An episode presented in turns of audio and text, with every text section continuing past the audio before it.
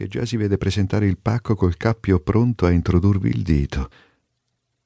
Eh, si vede che lei ha prestato molta attenzione ai giovani di negozio.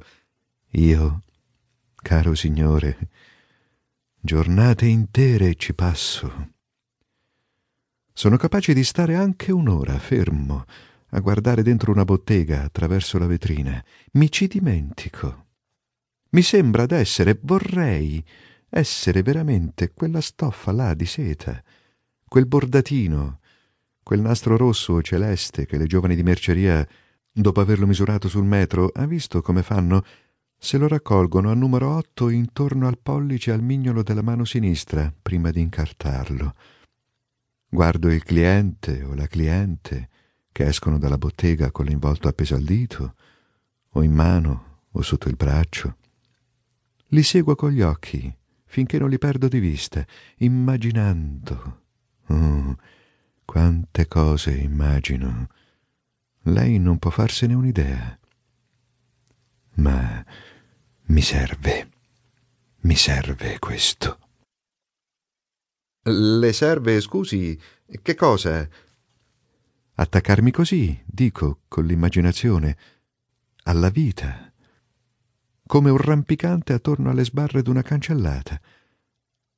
Ah, non lasciarla mai posare un momento l'immaginazione, aderire, aderire con essa continuamente alla vita degli altri, ma non della gente che conosco, no, no, a quella non potrei, ne provo un fastidio se sapesse, una nausea, alla vita degli estranei, intorno ai quali la mia immaginazione può lavorare liberamente, ma non a capriccio, anzi, tenendo conto delle minime apparenze scoperte in questo, in quello, e sapesse quanto e come lavora, fino a quanto riesco ad addentrarmi.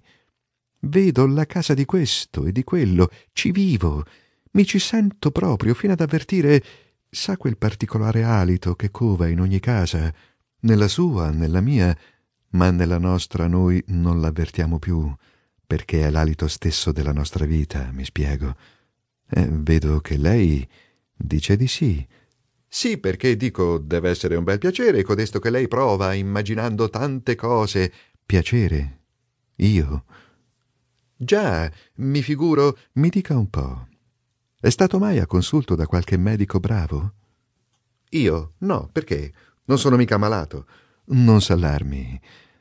Glielo domando per sapere se ha mai veduto in casa di questi medici bravi la sala dove i clienti stanno ad aspettare il loro turno per essere visitati. Ah, sì, mi toccò una volta ad accompagnare una mia figliuola che soffriva di nervi. Bene, non voglio sapere. Dico quelle sale. Ci ha fatto attenzione. Divano di stoffa scura, di foggia antica, quelle seggiole imbottite, spesso scompagne, quelle poltroncine. È roba comprata di combinazione, roba di rivendita messa lì per i clienti, non appartiene mica alla casa. Il signor dottore ha per sé, per le amiche della sua signora, un ben altro salotto, ricco, bello. Chissà come striderebbe qualche seggiola, qualche poltroncina di quel salotto portata qua, nella sala dei clienti, a cui basta questo arredo così alla buona, decente, sobrio.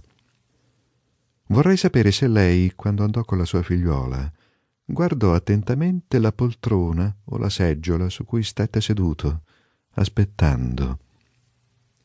Io no, veramente. Eh già, perché non era malato. Ma neanche i malati spesso ci badano, compresi come sono del loro male. Eppure quante volte certuni stanno lì, intenti a guardarsi il dito che fa segni vani sul bracciolo lustre di quella poltrona su cui stan seduti.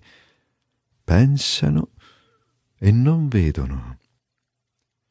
Ma che effetto fa quando poi si esce dalla visita, riattraversando la sala, il rivedere la seggiola su cui poc'anzi, in attesa della sentenza sul nostro male ancora ignoto, stavamo seduti, ritrovarla occupata da un altro cliente, anch'esso col suo male segreto, o là, vuota, impassibile, in attesa che un altro qualsiasi venga a occuparla. Ma che dicevamo? Ah già.